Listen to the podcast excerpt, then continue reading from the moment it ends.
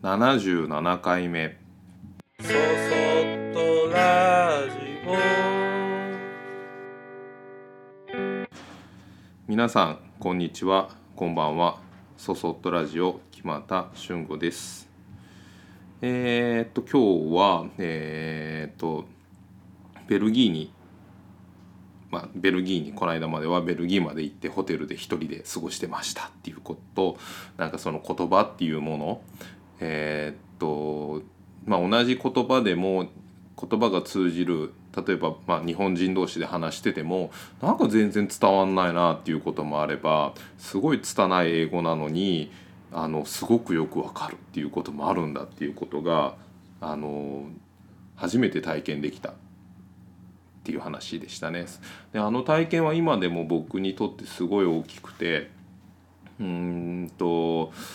ことあるごとにやっぱり自分の価値観や考え方に似てる人にあの言葉が通じない人でもそういう人と出会うとそんなにこうあの一生懸命伝えよう伝えようとしなくても伝わっていくっていうこと。それは日本人同士言葉が通じる人同士もそうで言葉が通じてても本当にこう伝えても全然伝わんない人もいればなんかこう一緒のものを見て「あれかわいいよね」とか「あれ素敵だよね」っていう一言でもう全てを共有できる人もいたりとかだから言葉っていうのは道具だなと思ったりしました。でまあベルギーではアントワープを中心にいろんな美術館に行きましたで今考えればねもっとなんか美術館だけじゃなくてご飯屋さん行ったりとかなんか綺麗な景色なとこに行ったりとかすればよかったんだけど、まあ、その頃の僕っていうのはもう美術館に行くっていうことだけがメインなのと とにかく貧乏旅行だったのであのレストランに入るっていうことがもう恐ろしかったっていうこともありほとんどがもうあの美術館に行くっていうことだけにあのスポットを当ててましたでホテルはベルギーに行ってから一人であの寝泊まりしてるホテルシングルのホテルでそれもそこのホテルの1棟分に誰も僕以外いないっていう状態で 過ごしてたので、えー、人と話すことがベルギーに入ってからも極端に減りました。あでもそれはそれでなんかねあのその時はインターネットを見れるパソコンもなかったしあのなんか良かったような気がします。ホテルであの本をずっと読んでてえー、っとドラマの「トリック」っていうドラマありましたよね、えー、仲間由紀恵さんと阿部寛さんが出てる。でトリックの文庫本を持っててそれを何度も 読んでました。で、まあ、ベルギーであの見たいところは見れて次はルクセンブルグに行こう。でルクセンブルグっていうのはすごい小さい国で今調べたらあの神奈川と愛知県の神奈愛知県日本の神奈川と同じぐらいのサイズだそうです。でそこにも一個行ってみたい美術館があったので行ってみるとなんか街全体がこう要塞のような感じ。あのなんか丘のこう盆地のような感じのとこかな？にあのー、ありました。でそこでえー、あなんかすごいここってこう攻められてきた時にどこから来たかすごくわかると思って。で、まあ、ヨーロッパって地続きね陸続きの,、ま、あの国ででいろんなこう侵略戦争がずっとあったっていう歴史があるっていうのを多少は知ってたのでああこうやってこう自分の国を守ってたんだろうなっていうふうにあの見て取れました。なんか多分それ日本でもあのなんか、えー、京都は攻められにくいとかなんかそういうのもあるんだと思うんだけどやっぱり同じも一つの国ってなっちゃうとそういう想像までは働かなかったのでああ面白いなっていうふうに眺めていました。でルクセンブルグの後にはドイツに向かおうとしててでこの旅行で唯一ぜ、まあ、贅沢と言っていいのかどうか分かんないんだけど夜行列車に乗ってみたい。ヨーロッパに行ったらっていうのもあったので夜行列車で行こうと考えてました。で日本にいる時に夜行列車のことも調べてはいたんだけどなんかあんまりこう詳しい情報がなくてでそれであのーまあ駅、えーその直接売り場で買えばいいやっていうふうに思って、えーまあ、ブリュッセルに戻ろうっていうふうに考えててでルクセンブルグの駅でブリュッセルにブリュッセル行きのあの切符を買おうとして窓口に行って拙い英語で喋ってるともう全く聞き取れない言葉が返ってきてたんですね。でなんつってんのかなと思いながら何回も何回も聞いても全く分からなくてどうもこれはフランス語っぽいなと思ってなんかフランス語で言ってんぞっていうふうに思ったんだけどフランス語なんて全くもって理解できないし しょうがないからもう伝え日本語よりは英語の方が伝わるだろうっていうぐらいの感覚で英語でずっとくじけずに何回も何回も言ってると最後はなんかもうキレられるような感じでもうこれだみたいな感じで言われて怒られて帰るっていう 感じでチケットが買えた。で、まあ、ちょっと前にあのネットでな何気なく記事を見てたら僕が旅行していた頃の駅の窓口のヨーロヨーロッパそれは確かね、えー東欧あのルーマニアとかあっちの方の国の、えー駅の窓口のおばちゃんは絶えず不機嫌で対応が悪かったみたいな記事が書いてあるのを見てああそうかどヨーロッパのあの辺はそういうか感じであれはただ俺が嫌われてるというよりかはおばちゃんみんな不機嫌な人が多かったんだなと思って懐かしく思い出しました。でまあちょっと時代タイミングは違うんだけど違うタイミングの時にあのタイにタイに旅行に行った時のバス乗り場のおばちゃんはそのヨーロッパの不機嫌なおばちゃんとは逆ですごい機嫌が良くてみんな優しくてなんか飴なんかもくれたりするぐらいいい人たちばっかりで、まあ、でもガイドブックに長距離バス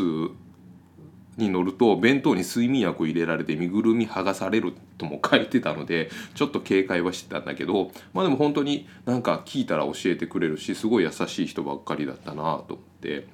なんかその辺の落差があのタイっていい国だなってこう勝手に思った記憶があります。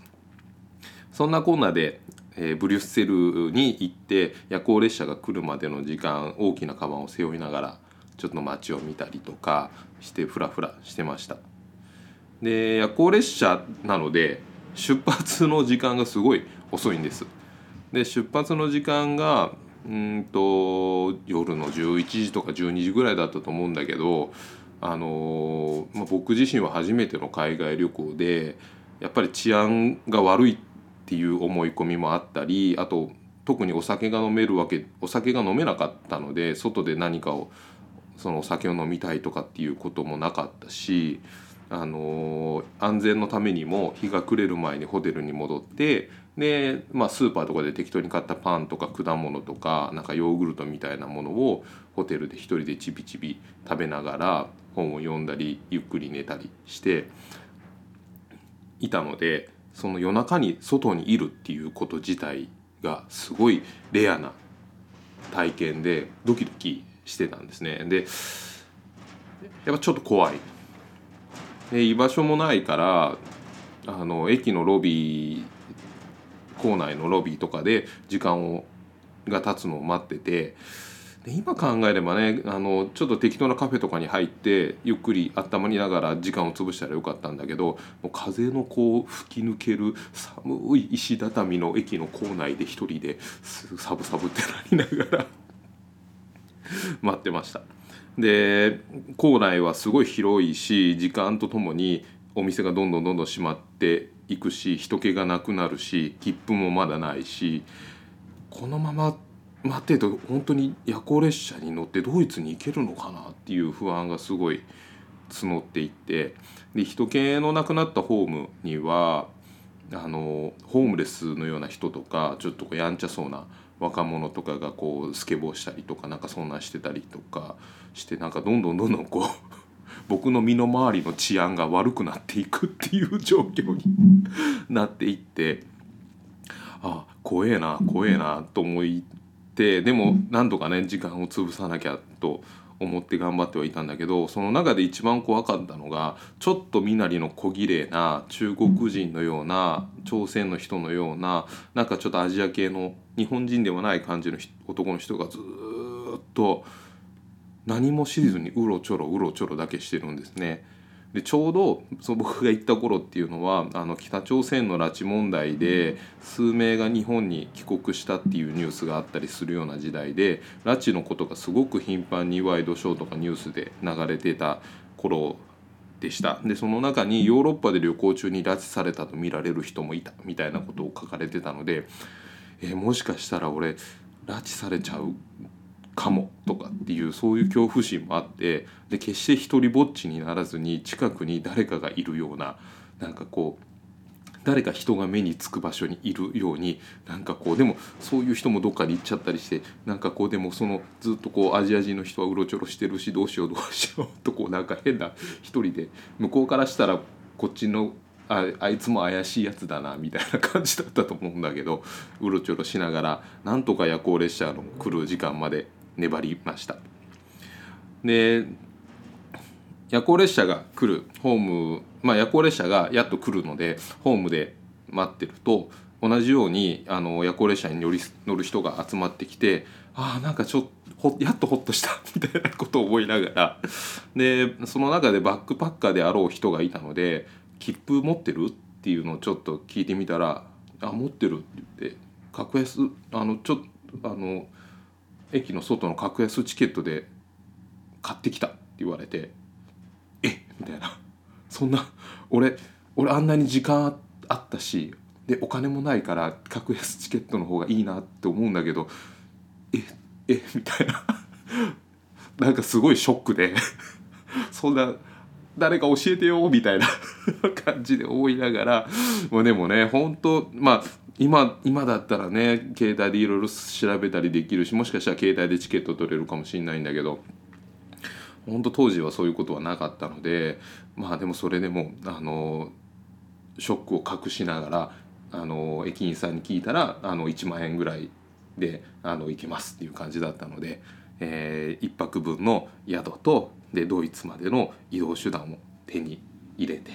えー、ようやく夜行列車に乗ることができました。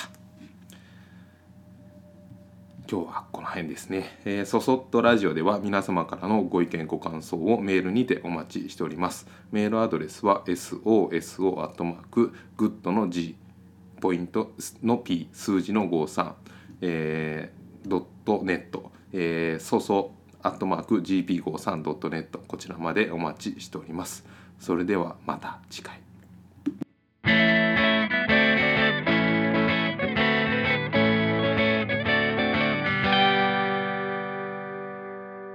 そそっとラジオ。